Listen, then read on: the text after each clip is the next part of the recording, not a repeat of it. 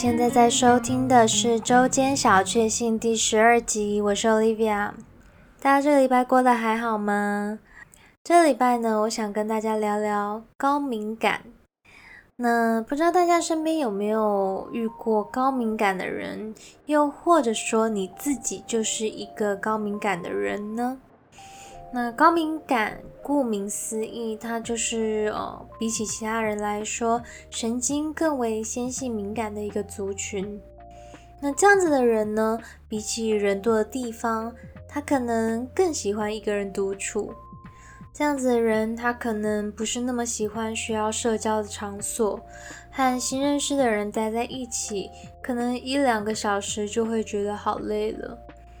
听到这边呢，如果你有一种这好像在说我的这种感觉的话，我建议你可以先按下暂停，花个2分钟完成资讯栏里面的高敏感自我检查测量表，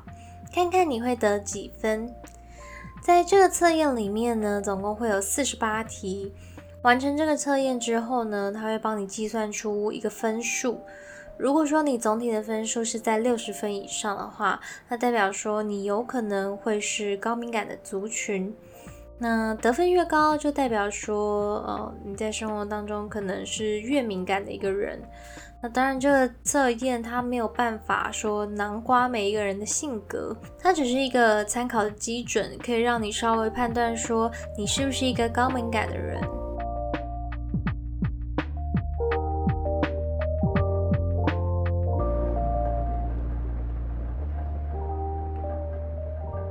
我自己的得分是102分，我不知道它的满分是几分哦，但我相信我的高敏感指数应该算是偏高的。那高敏感的人，他很容易会让大家跟内向这2个字画上等号，并不能说是错，但可能也不是完全正确。不知道大家有没有听过一本书叫做《高敏感是种天赋》。那在这本书里面呢，丹麦的心理治疗师伊丽斯桑德，也就是这本书的作者，他就将高敏感的人分成3种类型，分别是内向型、外向型以及寻求刺激型。内向的高敏感人是最常见的高敏感人，占了 70% 左右。内向的人根据心理学家荣格的定义，他的意思是关注自己内心世界多过于物质世界的人，但这不代表说内向的人呢，他只在乎自己的内心世界，一点都不想要了解其他人。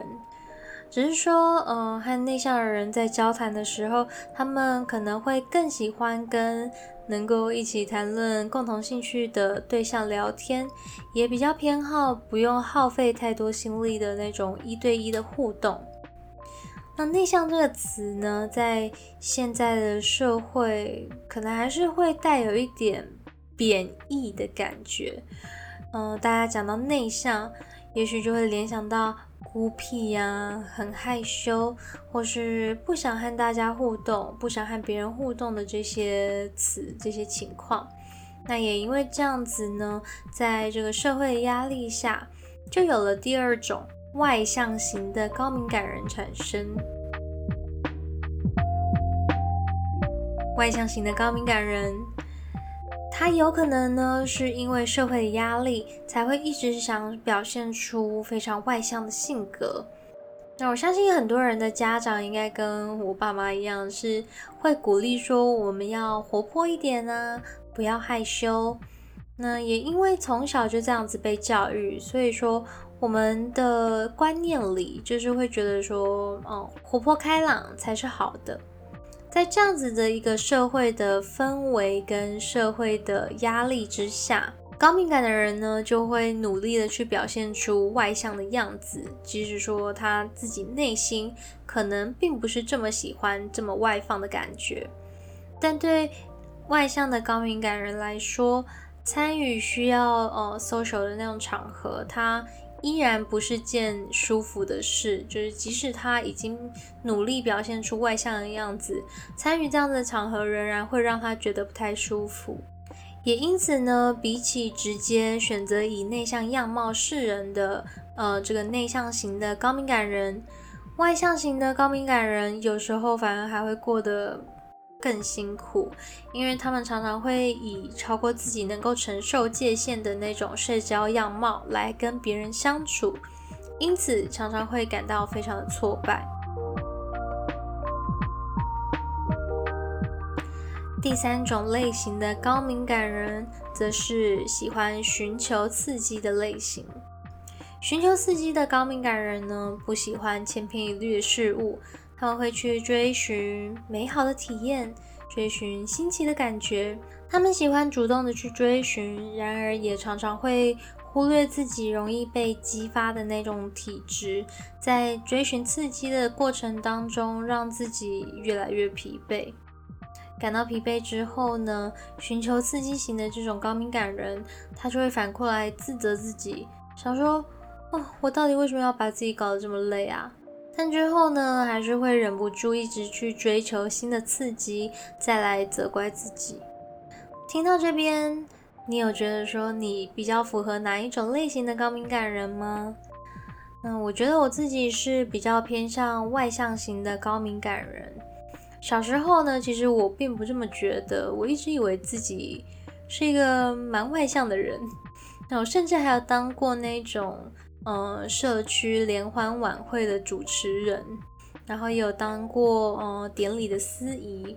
但是直到上大学之后呢，我才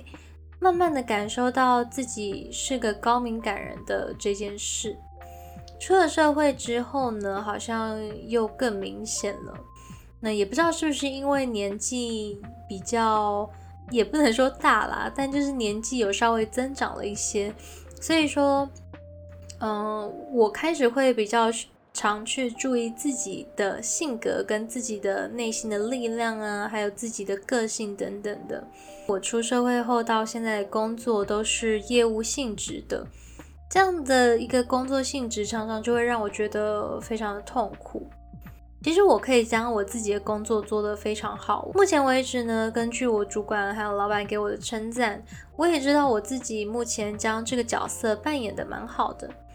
我可以好好当一个外向圆融的人。但是我觉得你能做到跟你自己心里觉得自己适不适合做这件事情，它其实是两回事。其实我自己有感觉，我的个性当业务我会非常的累，面对面的会议啊，开发新客户啊，这些事情呢，它都会让我消耗非常多的能量。原本在我意识到说我觉得工作很痛苦的时候，我是非常想要离职的，因为我觉得我的个性真的是不适合这样子的一个工作。但后来呢，在我意识到就是我的个性跟我的工作有冲突之后呢，我就跟我的主管有了一个比较深度的一个谈话，那讨论说我在工作上做得好的部分，以及虽然我可以做，但我好像没那么喜欢，也不太适合的部分。在更了解自己并寻求我的主管帮助之后呢，其实我还是做差不多的工作，只是说那个比例上确实是不太一样。我的主管呢，他就同意说让我调配我工作上的业务比例，我可以用增加另外一个部分工作量的方式去减少我不喜欢的那个工作范围。我觉得是真的蛮幸运的，但同时呢，我也相信这个是一件你如果没有了解自己，你就不会去沟通协调的事。因为呢，你可能还是会因为痛苦而选择直接离职，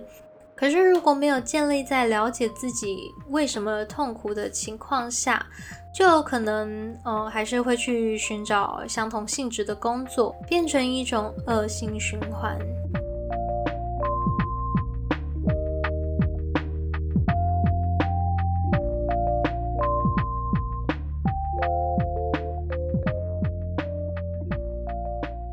生活当中呢，高敏感的人可能也比一般人容易感到不舒服，这种不舒服的情绪它是很容易会被激发，非常容易被 trigger 的。那可能是邻居家的狗叫声，马路边骑过的机车声，这种一般人听了就忘，甚至可能根本没有注意到的声音，对于高敏感的人来说，都是可能会被放大好几倍的噪音。那我觉得高敏感的人通常对自己的标准也会蛮高的，另外一方面却又对自己非常没有信心。我们想要成为更好的人，但这是因为我们一直觉得自己不够好。想要成为善良的人，所以会在觉得自己不够善良的时候被自己捆绑住。那举一个我自己之前亲身遇到的状况来说好了。4年前呢，在我下班回家的途中，发生了一件让我很介意的事。那会记得这是4年前，是因为那时候我实在太介意了，所以我还发了一个文到社群上，我还特别去找出了那篇文来回想一下。那4年前在我下班的途中呢，发生了一件让我很介意的事。那一天我搭上了一班载满了人，没有任何空位的一个公车。那时候是夏天，非常热，公车上的冷气呢就好像没开一样。下班的时候我已经非常累了，因为那时候好像熬了好几天，就是熬夜熬了好几天，然后再加上月经来，所以我那时候的精神其实是有一点恍惚的，我只想要赶快回家。那我站在博爱座的前面，上面就坐满了一排老人，我就在想说我要不要在下一站下车啊，因为如果我现在下车改搭另外一班公车，说不定另外一班公车上面有位置可以坐，我就不用在就是这个挤满人的公车上站40分钟。那我是不是应该下一站就赶快下车？我就是在想这些事情。然后这个时候呢，站在我右前方的一个阿伯，他看起来是想要清喉咙，他就用手捂住他的嘴巴，咳了2声，就很像在清痰的那种咳法。咳了1声2声，但下一秒那个北北他突然就吐了，不是吐痰的那种吐，而是把胃里所有食物都呕出来的那种吐。就是即使他用手捂着嘴，但是那个土黄色的呕吐物仍然就是不断的从它的指缝当中流出来。那没有消化完的那种食物啊，混杂着胃酸，就沿着北北的手还有身上一路流到了公车的地板上。那因为公车在开，它会一直晃动嘛，所以呕吐物就跟着公车的晃动而开始流动。空气中呢，短短几秒内就弥漫着一股酸臭的味道。我就站在那个北北的前面，所以我当下我马上就掏出我随身携带的卫生纸递给了那个北北，而站在我右方的一个女生，她也马上递出了手上的饮料的塑胶袋。那北北接过饮料袋跟卫生纸之后呢，她又继续吐了半袋。空气中的那个酸酸臭臭的味道，就随着公车上那种半温不冷的空调变得更浓厚了。坐在我左前方的一个阿姨呢，她就马上把口罩戴了起来。那公车开到了下一站，门一打开呢，我就跟着前面的人一起下车了。下车之后呢，我就看着公车在我眼前开走，我心里就觉得有点怪怪的，就一直在想刚刚那个阿北，越想越觉得说，刚刚我为什么就这样下车了？我在下车之前呢，我也没有来得及跟司机说，车上有一个北北吐了，我就这样下车了。我觉得很不安，就是很不安的感觉，然后也很自责，因为那个是在我眼前发生的事。真的离我非常非常的近，就是近到在几公分那些呕吐物就会喷到我身上的那种近。虽然说我一直在心中帮自己辩驳说，可是我有递卫生纸给他啊。但我还是会一直想说，我是不是在为自己找借口？因为我确实是，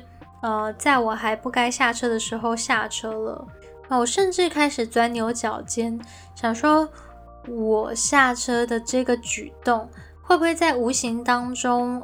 让那个北北觉得很受伤。毕竟有的时候你知道，人的眼神啊跟行为都是可以杀人的，而我今天其实是可以帮他的，即使说只是帮他跟司机求救也好，但我却没有这么做。那如果今天换作是我发生同样的事，我应该也会很希望我附近的人可以对我伸出援手。那我不知道我下车之后呢，后来那个北北怎么样了，但是我就真的一直觉得非常的愧疚。后来因为我太介意了，所以我还在社群上发了一篇文，想知道说如果是其他人遇到这样的事，他们会怎么做。那我朋友就跟我说，他觉得我已经有递卫生纸给那个北北了，这件事其实就是这样了，就是这样就过了。但我心里还是觉得卡卡的，因为我就觉得说，应该还有什么事是我可以做的吧。那我认为呢，这就是我身为高敏感人常常会感受到的一个困扰。我会将一件自己似乎没有做好的事记得很久，并认为说是自己不够好，一定还有什么事是我可以做的。就像这件事呢，它其实已经是4年前的事，我还是会把它记在心上。但说真的，如果把焦距拉远一点，如果今天我是那个北北，如果今天我在公车上吐了，我真的会因为别人下车的这个举动而感到受伤吗？可能会，可能也不会。因为我也不知道别人他是不是本来就准备要下车嘛。但是如果那个人呢，他在下车之前有递给我一包卫生纸，我觉得呢，我还是会非常的感谢他的。所以说，其实我已经尽到了我自己可以做的那个部分，我不需要再去钻牛角尖的去想说，是不是还有可以做得更好的地方。而是去接受并肯定说，你已经做到这件事情，你已经有帮助别人了，所以我并不需要再去觉得自责或是愧疚。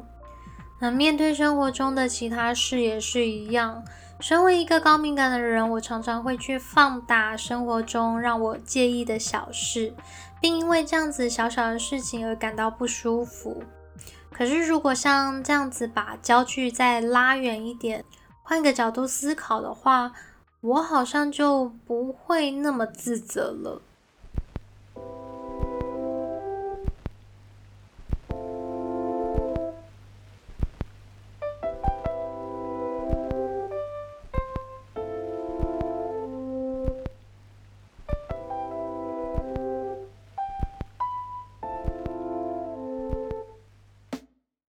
不知道大家有没有发现，最近走在路上好像越来越多人了，就是大家似乎都等不及要恢复正常生活了吼。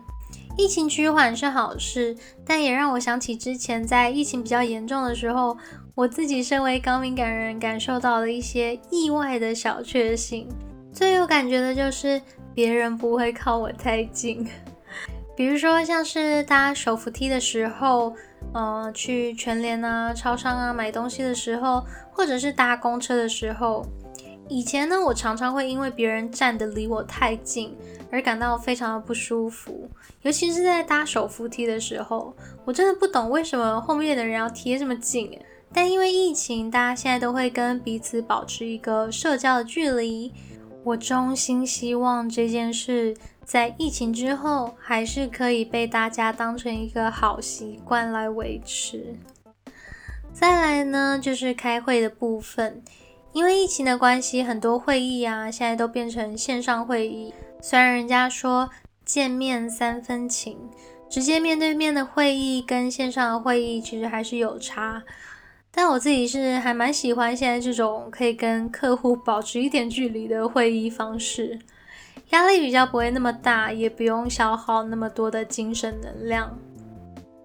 那最后呢，想要跟大家推荐一套书，它叫做《高敏感是种天赋》。它总共有3部曲，第一部是叫做《高敏感是种天赋》，肯定自己的独特，感受更多，想象更多，创造更多。第二部呢，叫做《高敏感是种天赋2》，实践篇，与众不同的内在力量。第3部是《高敏感是种天赋3》，不在乎的你，很受伤的我，14堂走出委屈的心理练习。我自己有买前2本呢，第1部跟第2部主要就是在教我们如何了解高敏感的性格，认识自己，并在日常生活中透过一些练习来实践，让自己过更舒服的生活。第3部我觉得就是有点见仁见智的，如果说你在生活当中常常会因为太在乎别人的想法而感到委屈的话，可能对你来说就会蛮有帮助的。对了，这礼拜呢，我收到一个听众的留言，我想要在这里谢谢他。他跟我说他在听了周间小确幸第9集，就是最高品质静悄悄那一集，他听了之后呢，觉得感同身受。那我很开心他可以私讯我，跟我分享他的想法。如果说你在听了周间小确幸的节目之后呢，有什么心得想要跟我分享，也欢迎你在 Apple Podcast 上面留言告诉我，或者是私讯这个节目的 Instagram。 这个节目的 Instagram 账号是 Weekly Little Happiness， 欢迎你私讯我，跟我分享你的想法哦。最后，我知道你的时间是非常宝贵的，感谢你花时间收听这个节目。希望今天的周间小确幸可以带给你一些让生活变得更美好的灵感。祝你有个美好的一天，我们下周见咯，拜拜。